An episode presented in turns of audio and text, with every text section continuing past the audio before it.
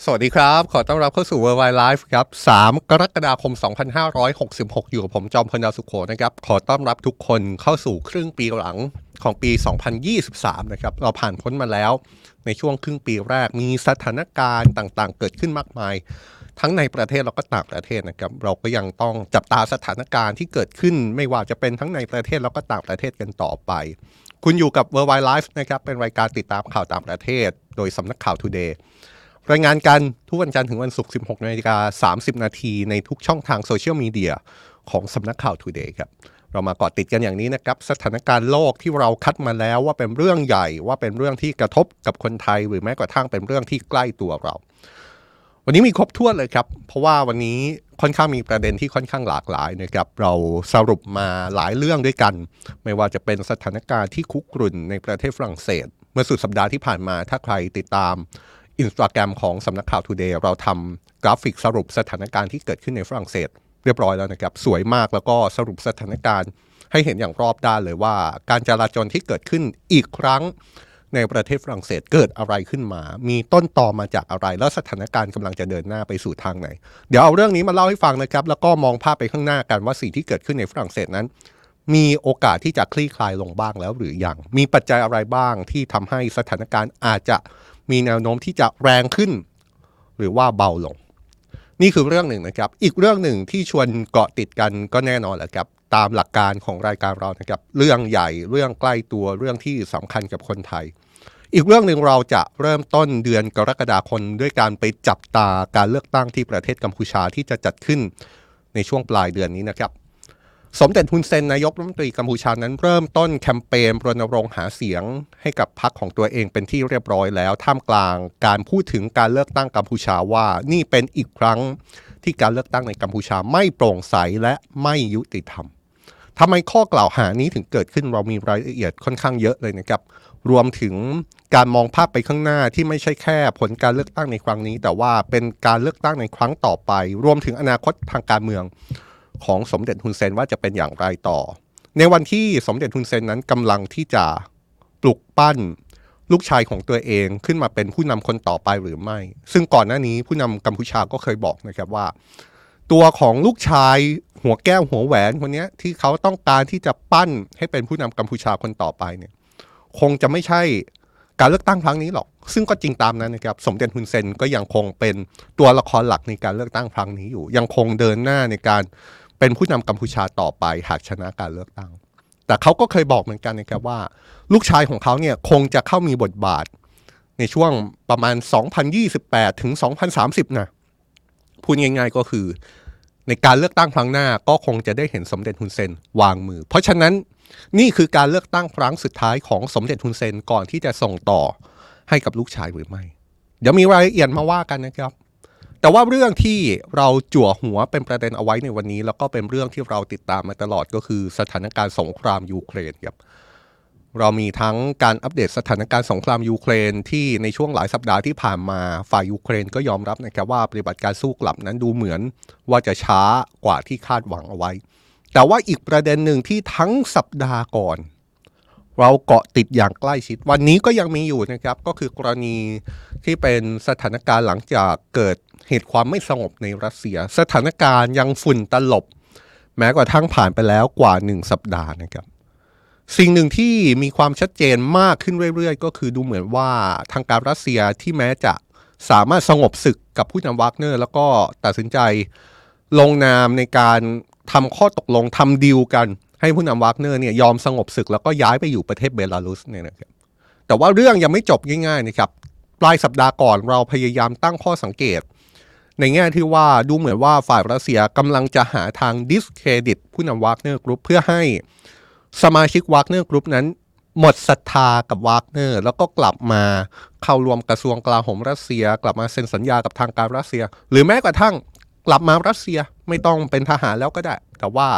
อย่าไปอยู่กับฝ่ายวากเนอร์กรุ๊ปเราตั้งข้อสังเกตแบบนี้ครับเพราะว่ามันเกิดเรื่องของความพยายามที่จะดิสเครดิตผู้นำวากเนอร์กรุ๊ปเยฟเกนีพรีโกซินเกิดขึ้น สูงมาก อย่างเมื่อสัปดาห์ที่แล้วเราตั้งข้อสังเกตจากการเปิดเผยของประธานาธิบดีปูตินที่ระบุว่าปีที่แล้วเนี่ยวากเนอร์กรุ๊ปได้เงินจากรัฐบาลรัสเซียกว่า 30,000 ล้านบาท ว่าการเปิดเผยของผู้นำรัสเซียเนี่ยคงจะเป็นจุดเริ่มต้นของการเปิดเกม เพื่อที่จะลดทอนความน่าเชื่อถือของผู้นำวัคเนอร์กรุ๊ปโดยเอาเรื่องผลประโยชน์มาเกี่ยวข้องหรือไม่ วันนี้ภาพชัดเจนมากขึ้นไปอีกนะครับ เนื่องจาก มีรายการโทรทัศน์ยอดนิยมของรัสเซียออกมาย้ำในเรื่องนี้อีกครั้ง โดยชี้ว่าผู้นำวัคเนอร์กรุ๊ปเปลี่ยนไป จนรัสเซียไม่สามารถที่จะควบคุมได้ และนั่นก็เป็นเพราะเรื่องเงินเนี่ยแหละ คนที่ออกมาเปิดเผยเรื่องนี้คือดัมเบลทีคิเซเลฟผู้ดำเนินรายการโทรทัศน์ของรัสเซียครับซึ่งหลายคนมองว่าคนคนนี้มีท่าทีที่สนับสนุนรัฐบาลรัสเซีย แล้วก็มีส่วนช่วยโฆษณาชวนเชื่อ ให้กับรัฐบาลรัสเซียมาโดยตลอด เขาออกมาเปิดเผยเรื่องนี้ผ่านรายการทีวีที่เขาจัดเป็นประจำทุกสัปดาห์ครับ โดยระบุว่าผู้นำวากเนอร์กรุ๊ปเริ่มมีพฤติกรรมไม่เหมือนเดิม เริ่มมีพฤติกรรมที่ผิดปกติ ที่ทางการรัสเซียไม่สามารถควบคุมเขาได้ หลังจากที่เขาได้รับเงินก้อนใหญ่มาจากรัฐบาล ผู้ดำเนินรายการคนนี้ระบุนะครับว่าวากเนอร์กรุ๊ปนั้นได้รับเงินจากกองทุนของรัฐรวมแล้วกว่า 858,000 ล้านรูเบิลหรือคิดเป็นเงินไทยก็คือ 340,000 ล้านบาท จากกองทุนของรัฐบาลรัสเซีย อย่างไรก็ตามเรื่องนี้ไม่มีการให้รายละเอียดหรือว่าหลักฐานเพิ่มเติมนะครับว่าวากเนอร์กรุ๊ปได้เงินมากกว่า 340,000 ล้านบาทจริงหรือไม่ แต่ว่าผู้ดำเนินรายการคนนี้ระบุนะครับว่า พอเขาก็คือผู้นำวากเนอร์กรุ๊ปเนี่ยได้รับเงินจากรัฐบาลรัสเซียมากขนาดนี้ มันทำให้ผู้นำวากเนอร์เริ่มเปลี่ยนไปแล้วก็เริ่มมีท่าทีที่จะท้าทายกระทรวงกลาโหมรัสเซียเริ่มมีท่าท่าทีที่จะท้าทายอำนาจรัฐ หรือแม้กระทั่งท้าทายอำนาจประธานาธิบดีวลาดิเมียร์ปูตินผู้นำรัสเซียมากขึ้น พร้อมกับชี้ว่าปฏิบัติการของวากเนอร์กรุ๊ปที่ผ่านมาทั้งในซีเรีย แล้วก็แอฟริกา รวมถึงความสำเร็จในการศึกที่ภาคตะวันออกของยูเครนทำให้ผู้นำวากเนอร์เริ่มมีความคิดที่จะก่อความไม่สงบในรัสเซียครับโดยความเคลื่อนไหวที่เกิดขึ้นในช่วงไล่เลี่ยกันก็คือในช่วงสุดสัปดาห์ที่ผ่านมาเนี่ยนะครับก็มีความเคลื่อนไหวของสื่อที่เป็นสายที่อาจถูกมองว่าเชื่อมโยงกับวากเนอร์กรุ๊ป ที่มีการนำเสนอข่าวของรัสเซียครับปรากฏว่าในช่วงสุดสัปดาห์ที่ผ่านมามีการปิดตัวลงของสื่อที่มีเครือข่ายเชื่อมโยงของวากเนอร์กรุ๊ปนะครับสื่อหนึ่งที่มีการปิดตัวก็คือ Patriot Media ซึ่งเป็นที่รับรู้กันว่าเป็นสื่อในรัสเซียที่มักมีเนื้อหาโหมกระแสชาตินิยม รวมถึงเสนอความเคลื่อนไหวเกี่ยวกับวากเนอร์กรุ๊ปมากเป็นพิเศษผ่านช่องทางที่มีชื่อว่า RIA Fan ความน่าสนใจก็คือการยุติบทบาทของสื่อนี้ไม่ได้มีการระบุเหตุผลเพิ่มเติมนะครับ และเอาเข้าจริงถ้าย้อนการทำงานของสื่อ Patriot Media ไปตั้งแต่ก่อนหน้านี้เนี่ยเอาเข้าจริงเราก็จะพบว่าเนื้อหาของ Patriot Media เนี่ยเขาพยายามที่จะปกป้องประธานาธิบดีปูตินจากการถูกโจมตีด้วยนะครับ โดยเฉพาะจากการโจมตีโดยศัตรูหมายเลขหนึ่งของปูตินก็คือนายอเล็กเซย์นาวาลนีซึ่งเป็นผู้นำฝ่ายค้านของรัสเซียท่าทีล่าสุด ที่มีการปิดสื่อที่อาจจะเชื่อมโยงกับวากเนอร์กรุ๊ปในรัสเซียเนี่ยสอดคล้องกับรายงานข่าวในหนังสือพิมพ์ของรัสเซีย ที่รายงานเมื่อวันศุกร์ที่ผ่านมาครับระบุว่าหน่วยงานที่จับตาการทำงานของสื่อมวลชนในรัสเซียกำลังเดินหน้าบล็อกสื่อที่เป็นเครือข่ายของผู้นำวากเนอร์กรุ๊ปโดยชี้ว่าสื่อในเครือของวากเนอร์กรุ๊ปอาจมีขบวนการในต่างประเทศ เช่นในสหรัฐเพื่อกระตุ้นความนิยมของวากเนอร์นี่ดูเหมือนเป็นความพยายามที่จะเป็นการดิสเครดิตแล้วก็ลบพื้นที่สื่อของวากเนอร์กรุ๊ป ออกจากสังคมของรัสเซียนะครับ นอกจากนี้ยังมีท่าทีของฝ่ายรัฐบาลรัสเซียที่ลดทอนความน่าเชื่อถืออย่างของวากเนอร์กรุ๊ปอย่างต่อเนื่อง อย่างเช่นเมื่อวันอาทิตย์ที่ผ่านมาเนี่ยประธานสภาของรัสเซียออกมาโพสต์ข้อความโดยระบุว่า ในตอนนี้ต้องยอมรับว่าสถานะของรัสเซียกำลังตกอยู่ในที่นั่งลำบาก แต่ว่าความยากลำบากนี่แหละ จะทำให้รัสเซียยิ่งแข็งแกร่งมากขึ้นพร้อมชี้ว่าประธานาธิบดีปูตินพยายามทำทุกอย่างเพื่อหลีกเลี่ยงการนองเลือด โดยยกย่องประธานาธิบดีรัสเซียว่าหากผู้นำคนนี้ ได้อยู่ในยุคปฏิวัติรัสเซีย หรือว่าหากผู้นำคนนี้อยู่ในยุคที่สหภาพโซเวียตล่มสลายเนี่ยสถานการณ์ในอดีตที่ลงเอยไม่สวยนักก็อาจจะไม่ลงเอยแบบนั้นก็เป็นไปได้ สถานการณ์ในตอนนี้ถ้าดูในรัสเซียเนี่ยท่าทีหลายอย่างก็ดูจะออกมาในลักษณะที่รัสเซียดูเหมือนจะพยายามล้างบางวากเนอร์กรุ๊ปอยู่ไม่น้อยนะครับ แต่คำว่าล้างบางเนี่ยจะใช้ได้ถึงขนาดนั้นหรือเปล่าก็ต้องตั้งข้อคำถามกันนะครับ เพราะว่าเอาเข้าจริงแล้ว ก็มีท่าทีที่อาจจะบอกไม่ได้ว่ารัสเซียกำลังกวาดล้างบางวากเนอร์กรุ๊ปก็อย่างเช่น ตัวของประธานาธิบดีปูตินเองก็ไม่ได้ระงับสถานะวากเนอร์กรุ๊ปขนาดนั้นนะครับถ้าย้อนกลับไปจำกันได้เนี่ยผู้นำรัสเซียเคยบอกถึงขั้นว่า ถ้าใครศรัทธาในตัวผู้นำวากเนอร์กรุ๊ปก็ให้ย้ายไปอยู่กับผู้นำวากเนอร์กรุ๊ปที่เบลารุสก็ได้ เพราะฉะนั้นเนี่ยตอนนี้สิ่งหนึ่งที่ค่อนข้างชัดเจนก็คือวากเนอร์กรุ๊ปจะย้ายมาตั้งฐานที่มั่นในเบลารุสเป็นหลักเนี่ยก็เป็นสิ่งที่หลายฝ่ายตั้งข้อสังเกตแล้วก็มีข้อถกเถียงกันมากมายในคอมเมนต์นะครับว่าตกลงแล้วเนี่ยนี่เป็นละครหรือเปล่า เป็นละครของประธานาธิบดีปูตินที่ต้องการจะย้ายวากเนอร์มาอยู่ที่เบลารุส เพื่อควบคุมนิวเคลียร์ที่รัสเซียเพิ่งไปติดตั้งที่เบลารุสหรือไม่ ย้ำนะครับ นี่เป็นข้อสังเกต ของหลายฝ่ายแล้วก็มีข้อถกเถียงอย่างมาก ซึ่งมันก็มีข้อพิจารณาจริง ๆ ครับว่าถ้าเป็นแบบนั้นเนี่ยละครเรื่องนี้มีค่าใช้จ่ายสูงมากทั้งค่าใช้จ่ายในเชิงความสูญเสีย ทั้งค่าใช้จ่ายที่ทำให้โลกทั้งใบได้เห็นว่า การปกครองของประธานาธิบดีปูตินไม่ได้เป็นเอกภาพขนาดนั้น แต่นั่นแหละครับก็ยังมีคนตั้งข้อสังเกตในลักษณะนั้นอยู่นะครับ ก็เป็นเรื่องที่ต้องติดตามกันต่อไป แต่ว่าสิ่งที่เกิดขึ้นก็คือ รณีล่าสุดเนี่ยผู้นำเบลารุสออกมาชี้ว่าอาวุธนิวเคลียร์ที่รัสเซียนำไปติดตั้งในเบลารุสน่าจะไม่มีวันได้กดปุ่มใช้งานครับ โดยผู้นำเบลารุสย้ำว่าอาวุธนิวเคลียร์ที่จะนำมาติดตั้งที่เบลารุสนั้น จะมีสถานะติดตั้งเรียบร้อยภายในสิ้นปีนี้นะครับพร้อมย้ำว่าเขาเป็นคนโน้มน้าวเรื่องนี้เองว่าอาวุธนิวเคลียร์ควรจะมาติดตั้งในเบลารุสเพราะมองว่าประเทศของเขาเป็นสถานที่ที่มีความเหมาะสม ผู้นำเบลารุสยังคงยืนยันนะครับว่าบรรดาชาติตะวันตกนั้น พยายามที่จะทำลายประเทศเบลารุสครับและจำเป็นต้องนำอาวุธนิวเคลียร์มาติดตั้งเพื่อป้องกันผู้รุกรานเหล่านั้น ก่อนหน้านี้ถ้าจำกันได้นะครับ ผู้นำเบลารุสเคยออกมาย้ำว่าเขาจะไม่ลังเลเลย ที่จะกดปุ่มอาวุธนิวเคลียร์หากเผชิญกับภัยคุกคาม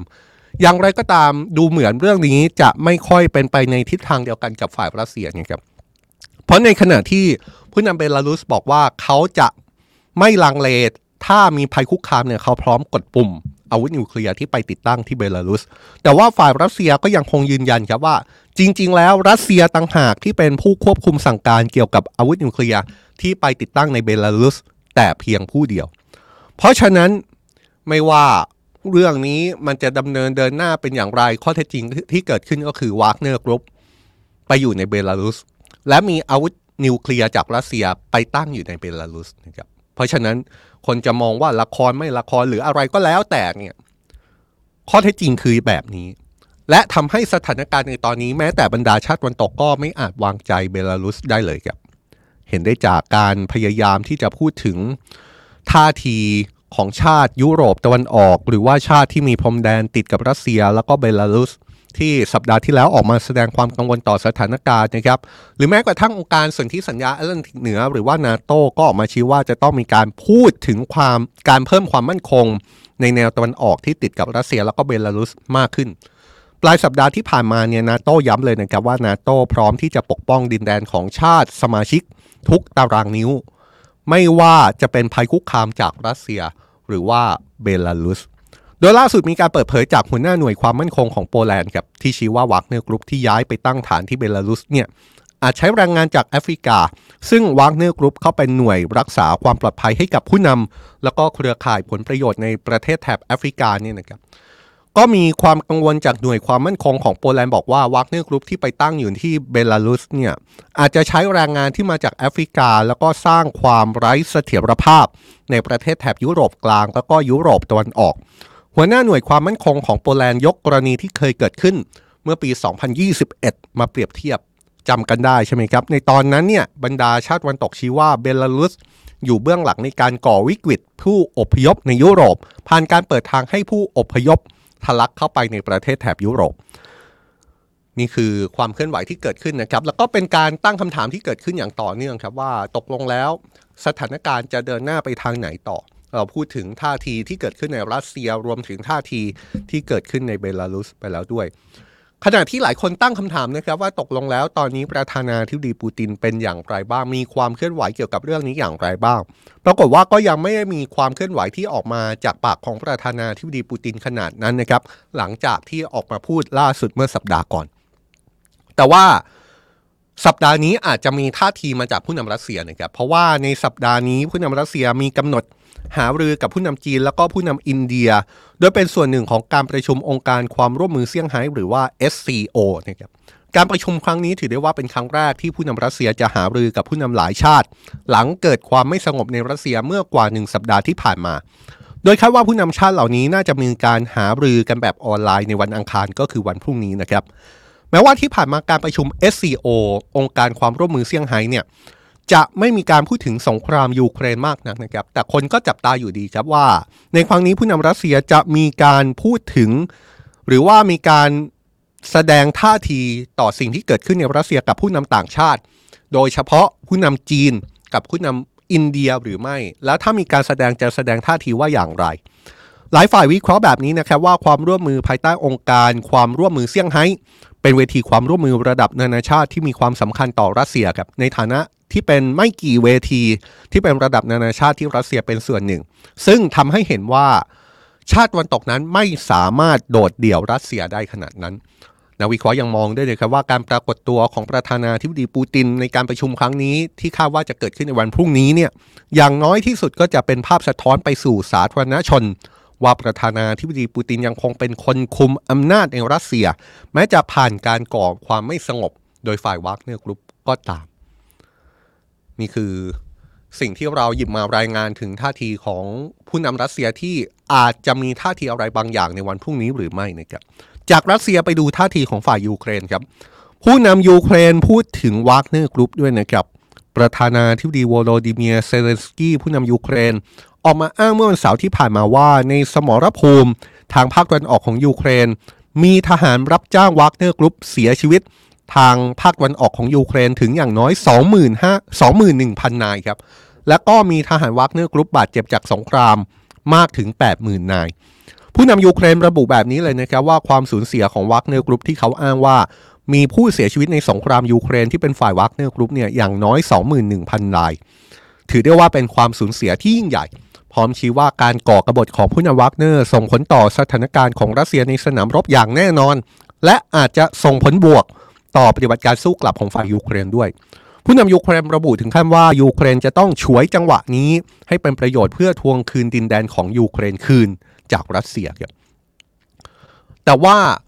นี่จะเป็นสิ่งที่ผู้นำยูเครนประเมินถูกหรือไม่ อันนี้เป็นอีกเรื่องนะครับ เพราะว่าถ้าย้อนกลับไปที่ผ่านมาปฏิบัติการสู้กลับของยูเครน ผู้นำยูเครนก็เป็นคนที่ออกมายอมรับเองแหละครับว่า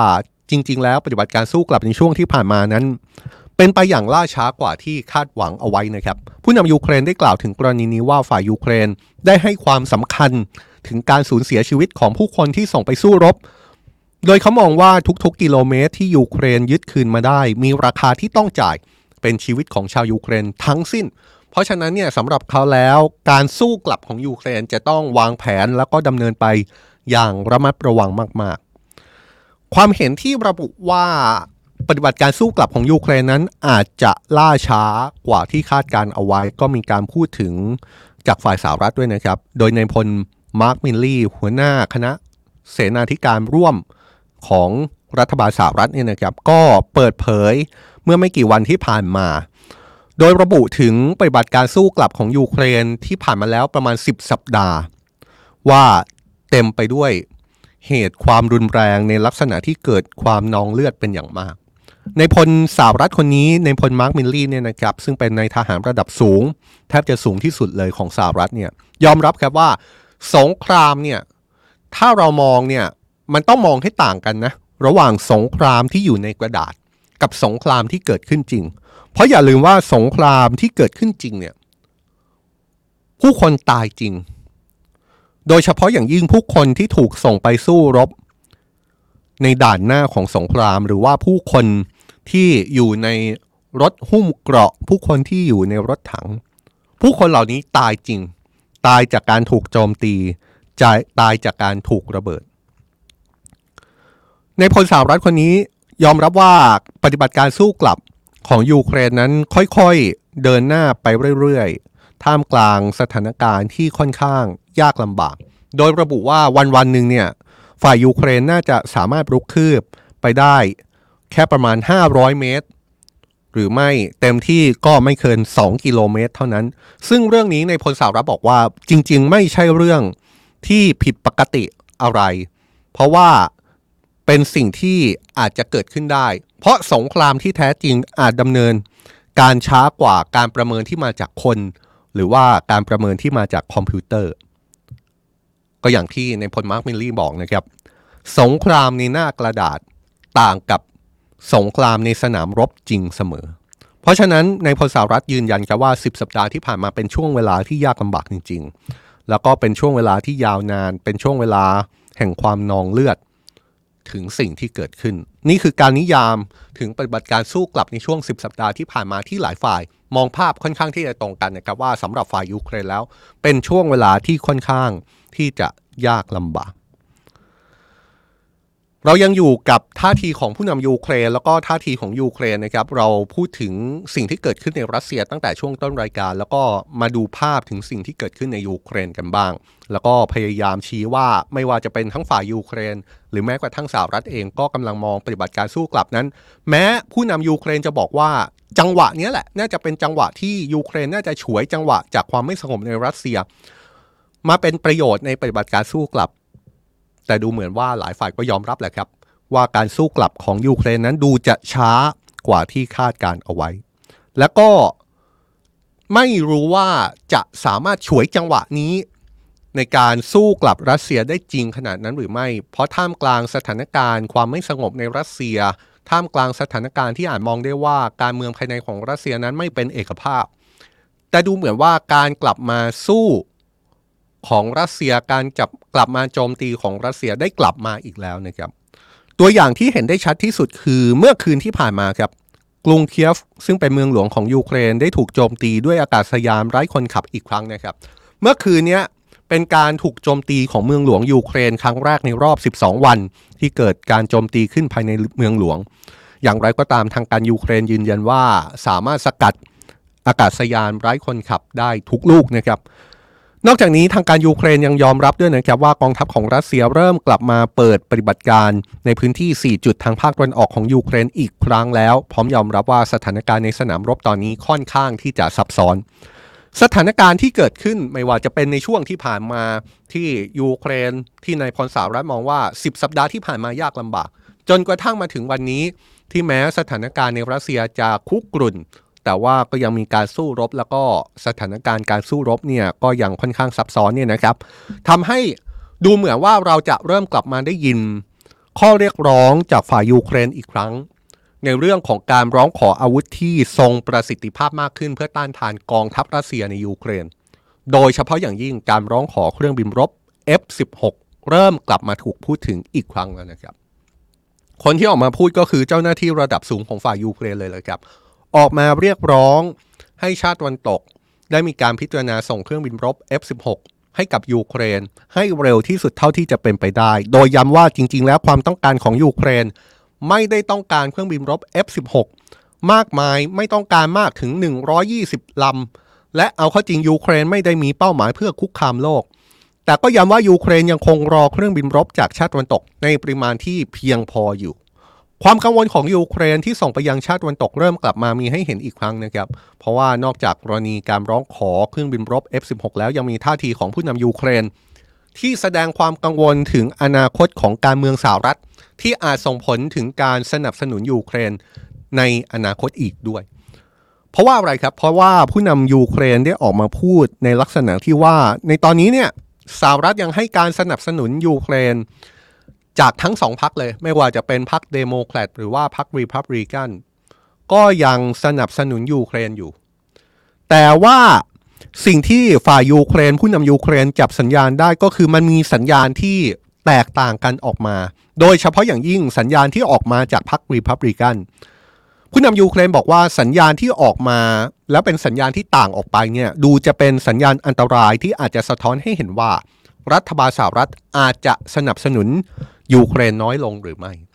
เรื่องนี้ต้องพูดถึงอย่างมากเลยนะครับ เพราะว่าต้องอย่าลืมว่าปีหน้าสหรัฐจะมีการเลือกตั้ง ฝ่ายเดโมแครตเนี่ยประธานาธิบดีโจไบเดนออกมาประกาศแล้วว่าจะรักษาเก้าอี้นี้จะลงชิงตำแหน่งประธานาธิบดีสหรัฐอีกหนึ่งสมัย แต่ว่าฝ่ายรีพับลิกันเนี่ยยังไม่มีความชัดเจนว่าใครจะเป็นผู้แทนของพรรครีพับลิกันในการชิงตำแหน่งประธานาธิบดีสหรัฐ มีหลายคนเลยครับ อดีตประธานาธิบดีโดนัลด์ทรัมป์ก็เป็นหนึ่งในนั้น แล้วก็มีหลายคนที่เริ่มแสดงท่าทีประกาศจุดยืนแล้วว่าเขาเนี่ยจะเสนอตัวว่าจะเป็นผู้สมัครชิงตำแหน่งประธานาธิบดีสหรัฐ ในนามพรรครีพับลิกัน แต่ว่าในฝั่งของพรรครีพับลิกันเนี่ยก็คงจะต้องมีกระบวนการในการคัดในฝั่งรีพับลิกันต่อไปเพื่อให้สะเด็ดน้ำนะครับว่าสุดท้ายเนี่ยคนที่จะแข่งกับโจไบเดนจะเป็นใคร แต่ว่ายังไม่ถึงกระบวนการนั้นเลยนะครับ ผู้นำยูเครนออกมาส่งสัญญาณแล้วว่า เขาค่อนข้างมีความกังวล เขาค่อนข้างมีเห็นสัญญาณที่อาจจะเป็นสัญญาณว่ารัฐบาลสหรัฐอาจจะให้การสนับสนุนยูเครนในอนาคตน้อยลงหรือไม่สัญญาณที่ออกมาจากผู้นำยูเครนเนี่ยเกิดขึ้นในช่วงไล่เลี่ยกับการที่ผู้อำนวยการ CIA สำนักข่าวกรองกลางของสหรัฐวิลเลียมเบิร์นส์ มีรายงานว่าผู้อำนวยการ CIA ของสหรัฐเนี่ยนะครับ เดินทางไปยังยูเครน เพื่อพบกับเจ้าหน้าที่ระดับสูงของยูเครนรวมถึงประธานาธิบดียูเครนด้วย การเดินทางเยือนยูเครนครั้งนี้เป็นการเดินทางลับนะครับ ไม่ได้เปิดเผยต่อสาธารณะ แต่ว่าสื่อของสหรัฐอย่างวอชิงตันโพสต์ได้ข้อมูลแล้วก็รายงานอ้างว่าผู้อำนวยการ CIA เพิ่งเดินทางไปเยือนยูเครน พบกับทั้งประธานาธิบดีเซเลนสกี้พบกับทั้งเจ้าหน้าที่หน่วยข่าวกรองของยูเครน และก็มีการพูดถึงยุทธศาสตร์ของยูเครนในการทวงคืนดินแดนที่ถูกรัสเซียยึดไป เพื่อให้มีการได้ประโยชน์จากเรื่องนี้มากที่สุด คือพูดง่าย ๆ ให้ปฏิบัติการทวงคืนดินแดนมีประสิทธิภาพมากที่สุด เพื่อส่งผลต่อเนื่อง ไปสู่การเจรจาสันติภาพกับรัสเซีย เพื่อยุติสงคราม ให้ฝ่ายยูเครน มีประโยชน์มากที่สุด ขณะเดียวกันครับ สื่อสหรัฐอีกเจ้าก็คือนิวยอร์กไทมส์แล้วก็ Wall Street Journal รายงานว่าผู้อำนวยการ CIA เนี่ยเพิ่งพูดคุยทางโทรศัพท์ กับผู้อำนวยการหน่วยข่าวกรองของรัสเซียเมื่อสุดสัปดาห์ที่ผ่านมาเกี่ยวกับสถานการณ์ความไม่สงบ ในรัสเซียแล้วก็สถานการณ์ที่เกิดขึ้นในรัสเซียด้วย แต่ว่าเรื่องนี้ก็ยังไม่มีรายงานออกมาอย่างเป็นทางการนะครับ นี่คือท่าทีที่เกิดขึ้นจากสหรัฐอเมริกานะครับผู้อำนวยการ CIA ไปเยือนยูเครนเป็นทริปลับ แล้วก็โทรศัพท์คุยกับหัวหน้าหน่วยข่าวกรองของรัสเซียหรือไม่ อีกข้อหนึ่งที่ทำให้เราหยิบเอาเรื่องสถานการณ์ในสงครามในยูเครนมาพูดถึงอีกครั้งนอกจากเริ่มเห็นท่าทีการร้องขออาวุธมากขึ้นจากยูเครน เริ่มเห็นว่าการสู้ของฝ่ายรัสเซียอาจจะกลับมาแล้ว หลังจากในช่วงสัปดาห์ที่ผ่านมาสถานการณ์ค่อนข้างคุกรุ่น จากเหตุความไม่สงบในประเทศ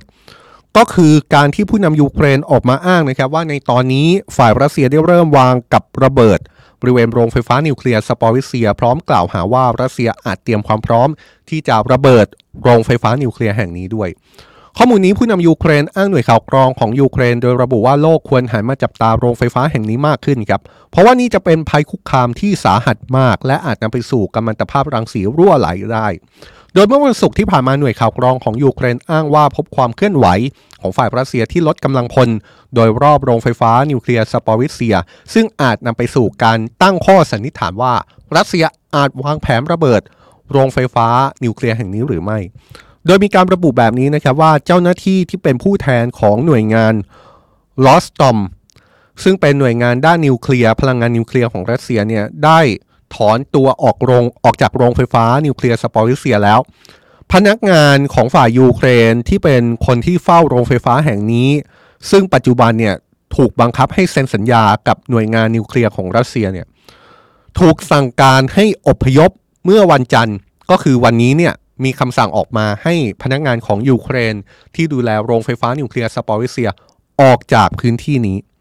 ขณะเดียวกันฝ่ายยูเครนก็ย้ำว่าดูเหมือนว่า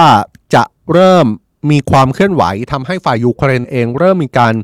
ซ้อมในการหนีภัยนิวเคลียร์โดยเกิดขึ้นเมื่อวันพฤหัสบดีที่ผ่านมานะครับ อย่างไรก็ตามทูตรัสเซียประจำสหประชาชาติ ผู้แทนถาวรของรัสเซียประจำสหประชาชาติเนี่ยก็ออกมาปฏิเสธเรื่องนี้นะครับ โดยเขียนจดหมายตอบโต้เรื่องนี้ต่ออที่ประชุมสภาความมั่นคง คณะมนตรีความมั่นคงแห่งสหประชาชาติ รวมถึงเขียนจดหมายไปถึงเลขาธิการสหประชาชาติอันโตนิโอกุเตเลสโดยยืนยันว่ารัสเซียไม่ได้มีเป้าหมายที่จะระเบิดโรงไฟฟ้านิวเคลียร์และไม่มีแผนที่จะทำแบบนั้นแน่นอนนะครับ นี่คือสถานการณ์ที่เกิดขึ้นในรัสเซียนะครับ เราพูดถึงสัปดาห์ที่แล้ว เป็นเรื่องใหญ่จริง ๆ ก็คือความไม่สงบที่เกิดขึ้นในรัสเซียที่ฝุ่นตลบ แม้ว่าสถานการณ์จะจบเร็วมากก็คือเหตุที่ฝ่ายวากเนอร์กรุ๊ปพยายามก่อความไม่สงบในรัสเซียเนี่ยจะจบภายในประมาณ 24 ชั่วโมงเท่านั้น ก็ตกลงกันได้ แต่ดูเหมือนฝุ่นก็ยังตลบยังไงอย่างนั้นทำให้ในช่วงสัปดาห์ที่ผ่านมา เราก็ต้องรายงานเรื่องนั้นเป็นหลัก ข้ามสัปดาห์มาจนกระทั่งวันนี้เนี่ยเรื่องที่เกิดขึ้นในรัสเซียก็ยังมีเหตุการณ์ที่เป็นฝุ่นตลบอยู่หลายเรื่องอย่างที่เรารายงานไปนะครับว่าดูเหมือนว่าฝ่ายรัสเซียก็ยังคงเดินหน้าในการดิสเครดิตผู้นำวากเนอร์กรุ๊ปอย่างต่อเนื่อง แต่ขณะเดียวกันเราก็ต้องหันกลับมามองภาพสถานการณ์ในสนามรบ โดยเฉพาะอย่างยิ่ง พื้นที่ภาคตะวันออกพื้นที่ภาคใต้ ซึ่งเป็นสมรภูมิหลักที่ยูเครนประกาศว่า จะใช้ในการสู้กลับรัสเซีย 10 สัปดาห์แล้วนะครับ 10 สัปดาห์ในการสู้กลับของยูเครนที่สู้กลับรัสเซียเนี่ยดูเหมือนว่า ทุกฝ่ายแม้กระทั่งฝ่ายยูเครน แม้กระทั่งสหรัฐอเมริกามองภาพค่อนข้างตรงกัน ประเมินค่อนข้างตรงกันว่า การสู้กลับของยูเครนนั้นเป็นไปอย่างล่าช้า และนี่หรือเปล่าอาจจะเป็นผลให้ฝ่ายยูเครนเริ่มออกมาส่งเสียงร้องขออาวุธที่หนักขึ้นจากชาติตะวันตก โดยเฉพาะอย่างยิ่งเครื่องบินรบนะครับ ก็ต้องดูกันต่อไปครับว่าสถานการณ์ข้างหน้าจะเป็นอย่างไร นี่ยังไม่ลืมถึงความเสี่ยงภัยคุกคามเรื่องนิวเคลียร์ไม่ว่าจะเป็นการไปติดตั้งอาวุธนิวเคลียร์ที่เบลารุส หรือว่าข้อกล่าวหาต้องย้ำเลยครับว่าเป็นข้อกล่าวหาของยูเครน ว่ารัสเซียเนี่ยจะวางแผนระเบิด โรงไฟฟ้านิวเคลียร์ซาปอริซเซียหรือไม่อะจากเรื่องของยูเครนเราไปเกาะติดเรื่องร้อนที่เกิดขึ้นในประเทศฝรั่งเศสนะครับ เพราะว่าในช่วงสัปดาห์ที่ผ่านมาเกิดเหตุจลาจล ในหลายพื้นที่ทั่วประเทศฝรั่งเศสรวมถึงในกรุงปารีสซึ่งเป็นเมืองหลวงของฝรั่งเศสด้วย เหตุการณ์นี้อย่างที่บอกครับยืดเยื้อมาตั้งแต่สัปดาห์ที่แล้ว และตอนนี้สถานการณ์ก็ยังคงสอกเขาที่จะตึงเครียดอยู่ย้อนเรื่องแบบนี้นะครับว่าเหตุจลาจลในฝรั่งเศสครั้งล่าสุดเนี่ยที่บอกว่าครั้งล่าสุดเพราะจริง ๆ แล้ว เหตุจลาจลในฝรั่งเศสเราเห็นหลายครั้งนะครับแล้วก็มีหลายสาเหตุแตกต่างกันไป แต่ว่าครั้งนี้เนี่ยเป็นเหตุที่เริ่มต้นมาตั้งแต่เมื่อวันอังคารที่แล้ว หลังเกิดเหตุตำรวจยิงเด็กหนุ่ม อายุ 17 ปีคนหนึ่งเสียชีวิต ในระหว่างที่ขอให้หยุดรถ เพราะว่าทำผิดกฎจราจร ในชานกรุงของปารีสเมืองหลวงของฝรั่งเศส เด็กหนุ่มที่ถูกตำรวจยิงเสียชีวิตเนี่ยมีชื่อว่านาเอลเอ็มมีเชื้อสายแอลจีเรียโมร็อกโก โดยตำรวจให้เหตุผลว่าเขาไม่ยอมหยุดรถหลังจากที่ถูกเรียกให้จอด แต่กลับขับรถพุ่งเข้าใส่ทำให้ตำรวจต้องตัดสินใจยิง แต่หลังจากนั้นไม่นานครับก็มีคลิปวิดีโอทั้งจากกล้องวงจรปิดบริเวณที่เกิดเหตุ แล้วก็คลิปที่ผู้เห็นเหตุการณ์ถ่ายเอาไว้ได้ เผยแพร่ออกมา ปรากฏว่าเหตุการณ์ที่เห็นในคลิปไม่ตรงกับคำกล่าวอ้างของตำรวจนะครับ ซึ่งเมื่อข่าวนี้สะพัดออกไปก็เป็นการจุดชนวนความไม่พอใจให้กับประชาชนครับ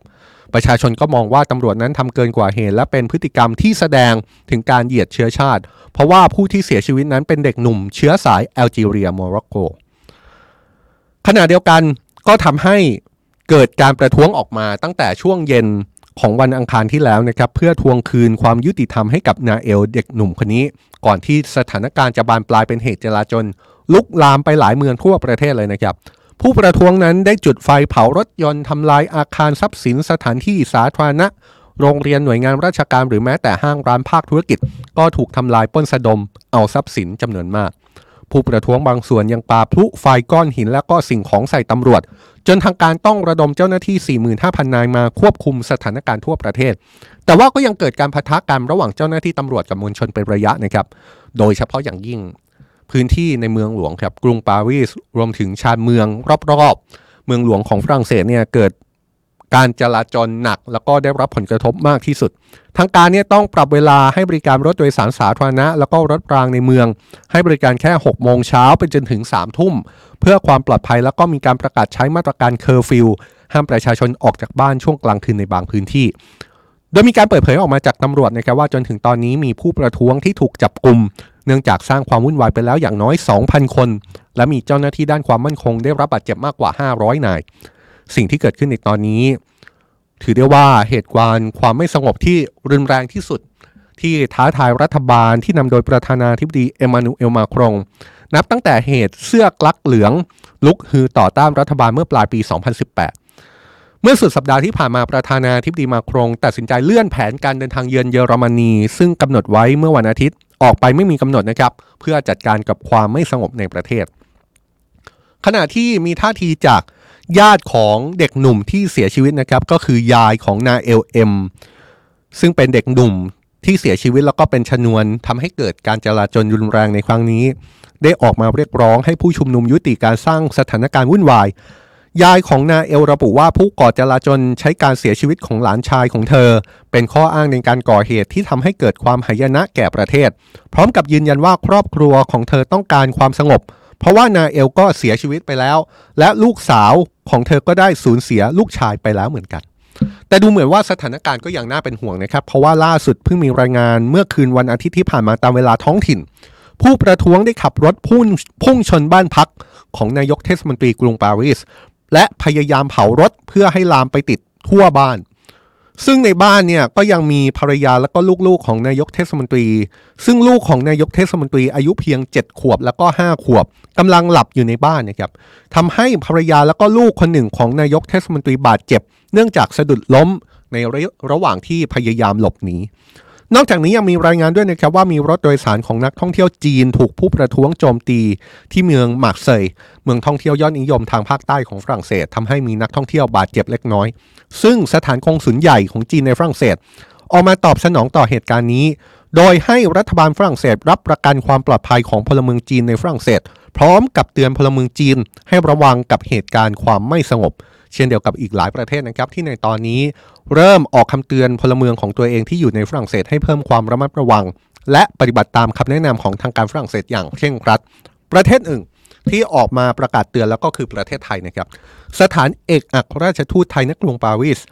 เผยแพร่ประกาศเตือนคนไทยและนักท่องเที่ยวไทยที่อยู่ในฝรั่งเศส ให้เพิ่มความระมัดระวังในการเดินทาง หลีกเลี่ยงพื้นที่ชุมนุม และออกการออกจากที่พักในยามวิกาลครับ โดยเฉพาะในช่วงเวลา3ามทุ่มถึง 6 โมงเช้า หากเกิดเหตุฉุกเฉิน ก็ให้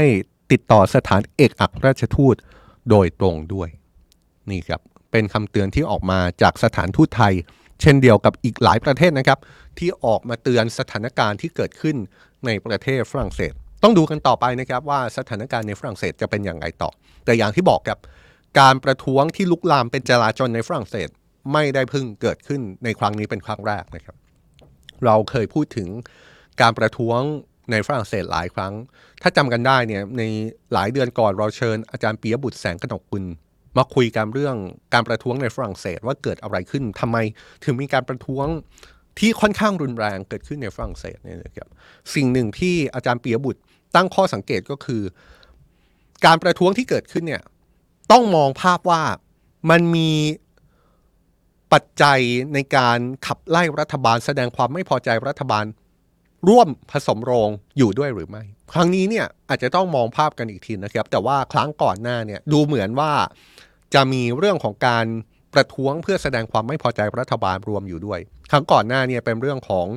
อสวัสดิการผู้สูงอายุใช่ไหมครับ ถ้ายังจำกันได้เมื่อหลายเดือนก่อนเนี่ยในตอนนั้นเนี่ยอาจารย์ปิยบุตรมองภาพเลยว่ามันมีเรื่องของการผสมโรงในการประท้วงรัฐบาล ของประธานาธิบดีเอมานูเอลมาครองอยู่ด้วย แล้วอาจารย์ปิยบุตรก็ให้ภาพว่ารัฐบาลโดยเฉพาะอย่างยิ่งตำแหน่งประธานาธิบดีฝรั่งเศสที่ดำรงดำรงตำแหน่งโดยเอมานูเอลมาครองเนี่ยนะครับประธานาธิบดีฝรั่งเศสเนี่ยมันเริ่มมีลักษณะของการอยู่บนหอคอยมากเกินไปแหละ จนกระทั่งไม่จำเป็นต้องรับผิดรับชอบอะไรต่อสถานการณ์ที่เกิดขึ้นเนี่ยแหละครับ ในตอนนั้นเนี่ยเราคุยกับอาจารย์ปียบุตรด้วยนะครับ เพราะว่าอาจารย์ปียบุตรตอนนั้นเนี่ยอยู่ที่ฝรั่งเศสพอดี แล้วก็ไปจับตาสถานการณ์ไปสังเกตการสถานการณ์ที่อยู่ตรงนั้นด้วย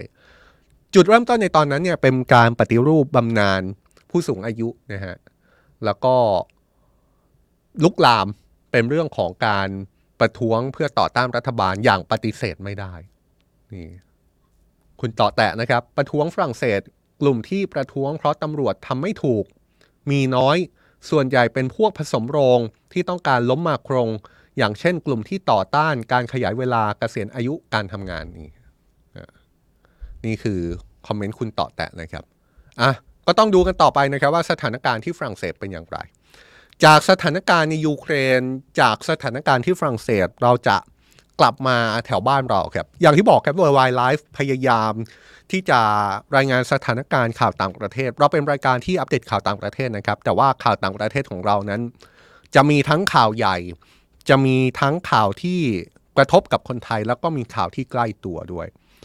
ข่าวที่ใกล้ตัวเนี่ยมันมองที่อื่นไปไม่ได้นะครับ นอกจากการมองรอบบ้านเราว่าเกิดอะไรขึ้นบ้าง เราชอบอัปเดตสถานการณ์ในเมียนมาให้ทุกคนได้ทราบกัน เราชอบมองทิศทางของอาเซียนต่อสถานการณ์ต่างๆ นี่ก็คือเรื่องใกล้ตัวของเรานะครับ เป็นข่าวต่างประเทศที่ไทยเป็นส่วนหนึ่งในนั้น วันนี้ก็มีประเด็น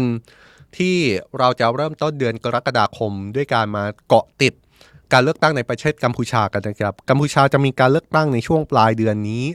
และเมื่อวันเสาร์ที่ผ่านมาสมเด็จทุนเซนนายกรัฐมนตรีกัมพูชาได้เริ่มต้น การหาเสียงให้กับพรรคของเขาอย่างเป็นทางการแล้วนะครับท่ามกลางเสียงวิจารณ์ที่ว่าการเลือกตั้งกัมพูชาในครั้งนี้เป็นอีกครั้งที่เป็นการเลือกตั้งที่ไม่โปร่งใส ไม่ยุติธรรมเนื่องจากมีการตัดสิทธิ์พรรคการเมืองฝ่ายตรงข้ามไม่ให้ลงเลือกตั้งหรือไม่ โดยเมื่อวันเสาร์ที่ผ่านมาสมเด็จทุนเซนนายกรัฐมนตรีกัมพูชาออกมาปราศัย โดยระบุว่าพรรคประชาชนกัมพูชาของเขา เป็นพรรคการเมืองที่รับรองทั้งสันติภาพการพัฒนาทางเศรษฐกิจสังคมรวมถึงการสร้างความมั่นคงให้กับประชาธิปไตย โดยเขาย้ำนะครับว่าพรรคของเขาเนี่ยเคารพทั้งสิทธิแล้วก็เสรีภาพของประชาชนด้วย แต่ในการปราศัยครั้งเดียวกันนี้เองครับ สมเด็จทุนเซนก็เตือนว่า ใครก็ตามที่มีแนวคิดที่จะทำให้เกิดความไม่สงบสุขในสังคม หรือว่าเป็นปฏิปักษ์กับรัฐบาลเนี่ยขอให้ล้มเลิกเสีย สมเด็จทุนเซนเนี่ยถือได้ว่าเป็นนายกรัฐมนตรีกัมพูชาที่ครองอำนาจมายาวนานกว่า 40 ปีแล้วนะครับ หลายคนเปรียบเลยว่าเป็นนายกรัฐมนตรีที่ครองอำนาจ ยาวนานที่สุดคนหนึ่งของโลก ความน่าสนใจก็คือการปราศัยในครั้งนี้สมเด็จฮุนเซนมาพร้อมกับลูกชายครับก็คือฮุนมาเน็ตซึ่งเป็นหนึ่งในผู้ลงสมัครรับเลือกตั้งในครั้งนี้ แล้วก็เป็นผู้ที่ถูกมองมาเป็นผู้ที่จะสืบทอดอำนาจเป็นทายาททางการเมือง ของสมเด็จฮุนเซนหรือไม่ สิ่งที่ทำให้หลายคนมองภาพเป็นแบบนั้น เพราะว่าเมื่อต้นปีที่ผ่านมาเองนะครับฮุนมาเน็ตลูกชายของสมเด็จฮุนเซนเนี่ยได้เลื่อนขั้นเป็นนายพล 4 ดาว ทั้งทั้งที่ตัวเขาเนี่ยอายุ 45 ปี ซึ่งหลายคนมองว่าเป็นการเลื่อนขั้นที่เร็วมากฮุนมาเน็ตเนี่ยจบการศึกษามาจากเวสต์พอยต์เลยนะครับเป็นโรงเรียนการทหารของสหรัฐอเมริกา และปัจจุบันก็ดำรงตำแหน่ง ที่เป็นตำแหน่งระดับสูง แล้วก็อย่างที่บอกว่าเพิ่งได้รับการเลื่อนขั้น เป็นในพลสี่ดาว เมื่อเดือนมีนาคมที่ผ่านมาฮุนมาเน็ตถูกมองว่าเป็นผู้ที่จะสืบทอดอำนาจ จากสมเด็จฮุนเซนนายกรัฐมนตรีกัมพูชานะครับ และนี่ไม่ใช่ภาพการมองที่เพิ่งเกิดขึ้นนะครับ แต่ว่าเกิดขึ้นมานานแล้ว ว่าฮุนมาเน็ตนี่แหละ ก็คือทายาททางการเมืองของสมเด็จฮุนเซน อย่างไรก็ตามเมื่อปี 2021 สมเด็จฮุนเซน เคยประกาศเอาไว้แบบนี้นะครับว่าเขายังคงยืนอยู่ เขายังคงอยู่ในอำนาจ เพราะฉะนั้นเนี่ยเรื่องของการที่จะให้ฮุนมันเน็ตเป็นนายกรัฐมนตรีคนต่อไปของกัมพูชาเนี่ยอาจจะไม่ใช่สิ่งที่เกิดขึ้นในเร็วๆนี้ สมเด็จทุนเซนพูดเมื่อปี 2021 นะครับ เร็วๆนี้ก็อาจจะหมายถึงตอนนี้ก็ได้นะครับ เพราะว่าสมเด็จฮุนเซนยังคงมีบทบาทในการเลือกตั้งครั้งนี้ แต่ว่าสมเด็จฮุนเซนก็ได้ให้ข้อมูลในตอนนั้น ว่าฮุนมันเน็ตเนี่ยน่าจะขึ้นมาสืบทอดอำนาจต่อจากพ่อก็คือตัวเขาเองเนี่ยภายในปี 2028 ถึง 2030 เพราะฉะนั้นในตอนนี้ก็คงต้องรอไว้ก่อน หมายความว่าอะไรครับ หมายความว่าการเลือกตั้งในครั้งนี้เนี่ย ตัวละครหลักก็คือสมเด็จฮุนเซนนายกรัฐมนตรีกัมพูชานะครับ ส่วนฮุนมาเน็ตนั้นต้องจับตาไปที่การเลือกตั้งครั้งหน้ากับ เพราะว่าการเลือกตั้งกัมพูชา นายกรัฐมนตรีกัมพูชานั้น มีวาระในการดำรงตำแหน่ง 5 ปี 2023 บวก 5 ก็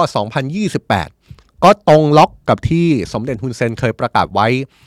เมื่อ 2 ปีก่อนพอดีเลยนะครับ ว่าฮุนมาเน็ตคงจะขึ้นมาเป็นผู้นำกัมพูชาได้ในช่วง 2028 ถึง 2030 นั่นแหละ แต่ย้อนกลับมาในการเลือกตั้งที่จะเกิดขึ้น ในวันที่ 23 กรกฎาคมเนี่ยนะครับ จริง ๆ แล้วก็เป็นการเลือกตั้งที่มีหลายพักลงชิงชัยนะครับพักประชาชนกัมพูชาของสมเด็จฮุนเซนก็เป็นพักหนึ่ง แล้วก็มีพักเล็ก ๆ อีกหลายพักที่ตบเท้าเข้าร่วมด้วยเช่นกัน แต่ถึงอย่างนั้นก็ตามการเลือกตั้งครั้งนี้ก็ถูกมองว่าเป็นเพียงพิธีกรรม แล้วก็เป็นการเลือกตั้งที่หลอกลวง อย่างเช่น สมรังสี ซึ่งเป็นฝ่ายค้านคนสำคัญของกัมพูชา และตอนนี้ก็อยู่ต่างประเทศนี่นะครับ บอกว่าการเลือกตั้งของกัมพูชาในครั้งนี้เป็นเรื่องที่หลอกลวง รัฐบาลสหรัฐก็พูดถึงนะครับ รัฐบาลสหรัฐกล่าวถึงการเลือกตั้งกัมพูชาครั้งนี้ว่าเป็นการเลือกตั้งที่เต็มไปด้วยปัญหา ซึ่งเกิดจากการกระทำที่ไม่เป็นประชาธิปไตย และยืนยันว่าสหรัฐจะไม่ส่งคนเข้าร่วม สังเกตการการเลือกตั้งครั้งนี้ และกล่าวเพิ่มเติม พูดถึงนักวิชาการอิสระของทั้งกัมพูชา และก็นักวิชาการจากต่างประเทศ ที่ประเมินว่าการเลือกตั้งในครั้งนี้ ขาดทั้งเสรีภาพ และก็ความยุติธรรม ทีนี้เนี่ยที่เราบอกว่ามีหลายพักการเมืองเข้าร่วมจริง ๆ แต่ว่าพักอื่นๆ ที่เข้าชิงชัยกับพักประชาชนกัมพูชาของสมเด็จฮุนเซนเนี่ยเป็นพักเล็ก ๆ ทั้งนั้น เพราะว่าอะไรครับ เพราะว่าพักที่ถูกมองว่าเป็นพักที่พอจะต่อกรกับพักประชาชนกัมพูชา หรืออาจจะถูกมองว่าพักที่เป็นฝ่ายค้านหลักนั้น ถูกยุบไปตั้งแต่ปี 2017 นะครับด้วยข้อหาพยายามก่อกบฏพักที่ว่าก็คือพักสงเคราะห์ชาติกัมพูชานี่ถ้าย้อนกลับไปในการเลือกตั้งครั้งก่อน ถ้าใครติดตามการเมืองกัมพูชาเนี่ยจะจำชื่อพักนี้ได้นะครับพักสงเคราะห์ชาติกัมพูชาเนี่ยถูกยุบไปตั้งแต่เมื่อปี 2017 พอพักถูกยุบไปเนี่ยทำให้สมาชิกพักหลายคนถูกจำคุกนะครับ แม้ว่าสมาชิก คนที่เหลือ จะพยายามก่อตั้งพักใหม่ขึ้นมา แต่ก็ก็ถูกสกัดดาวรุ่งอีก เพราะว่าอย่างพักการเมืองล่าสุดที่ถูกมองว่าจะเป็นพักที่ขึ้นมาแข่งขัน แล้วก็พอมีเนื้อมีหนังในการต่อสู้กับพรรคประชาชนกัมพูชาเนี่ยก็ถูกยุบเนื่องจากเหตุผลเรื่องเกี่ยวกับความผิดพลาดด้านเอกสาร ซึ่งไม่มีใครระบุชัดเจนว่าเกิดความผิดพลาดเอกสารตรงส่วนไหน แต่ก็ทำให้พรรคการเมืองนั้น ไม่ได้เข้ามาร่วมชิงชัยในการเลือกตั้งที่จะเกิดขึ้น ก่อนหน้านี้ถ้าจำกันได้นะครับ เมื่อต้นเดือนมีนาคมที่ผ่านมา ผู้นำฝ่ายค้านอีกคนก็คือเคมศกคา คนนี้เนี่ยเป็นอดีตผู้นำพรรคสงเคราะห์ชาติ แล้วก็เคยเป็นเพื่อนร่วมชะตากรรมกับสมรังสีที่เป็นผู้นำฝ่ายค้านหลัก เป็นไม้เบื่อไม้เมากับสมเด็จทุนเซนมาโดยตลอดนะครับปรากฏว่าเคมศกคาถูกตัดสินให้กับบริเวณอยู่ภายในบ้าน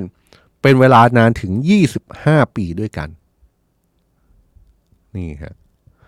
ขณะที่การเลือกตั้งล่าสุดนอกจากเรื่องของพรรคการเมืองแล้วนะครับ ก็ยังมีท่าทีที่อาจถูกมองได้ว่า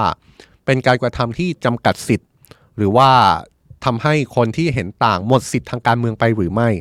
ก็คือกรณีที่รัฐสภากัมพูชาแก้ไขกฎหมาย ให้ใครก็ตามที่ไม่ออกมาใช้สิทธิ์เลือกตั้งจะต้องถูกแบนจากการเลือกตั้งในอนาคต ซึ่งก็ทำให้คนที่อาจจะไม่เห็นด้วยกับการเลือกตั้งและไม่ไปเลือกตั้งเนี่ยก็อาจจะถูกตัดสิทธิ์ทางการเมืองไปเลย หรือแม้กระทั่งคนเห็นต่างทางการเมือง ผู้ที่โดนคดีทางการเมือง ยกตัวอย่างก็อย่างเช่น เคมสกกาเนี่ยแหละครับ ที่ถูกสั่งกักบริเวณอยู่ในบ้านเนี่ย ถ้าเขาไม่ได้ออกจากบ้านเพื่อไปเลือกตั้งเนี่ยอนาคตสิทธิ์ทางการเมืองต่างๆ ก็จะถูกตัดสิทธิ์ตามกฎหมายที่เพิ่งมีการแก้ไขหรือไม่ ความน่าสนใจเรื่องนี้เพิ่มเติมแล้วก็ทำให้กรณีของการเลือกตั้งกัมพูชาเนี่ยกลายเป็นประเด็นที่อาจมองได้ภาพกว้างกว่าแค่ในประเทศกัมพูชาเท่านั้นนะครับก็คือเมื่อสุดสัปดาห์ที่ผ่านมาเนี่ยสมเด็จฮุนเซนประกาศเลิกใช้ Facebook ซึ่งเป็นโซเชียลมีเดียหลักของเขาแล้วก็หันมาใช้ Telegram แทนนะครับ ความเคลื่อนไหวของสมเด็จฮุนเซนเกิดขึ้นหลังจากที่คณะกรรมการเฝ้าระวังของ Facebook ซึ่งก็เป็นบริษัทแม่ก็คือ Meta เนี่ยนะครับ ออกมาแถลงเมื่อวันพฤหัสบดีที่ผ่านมา เสนอว่า Facebook ควรจะแบนหรือว่าระงับบัญชีของสมเด็จฮุนเซนเป็นเวลา 6 เดือน เนื่องจากโพสต์ของสมเด็จฮุนเซนเองนั้นอาจจะไปขัดต่อมาตรฐานของ Facebook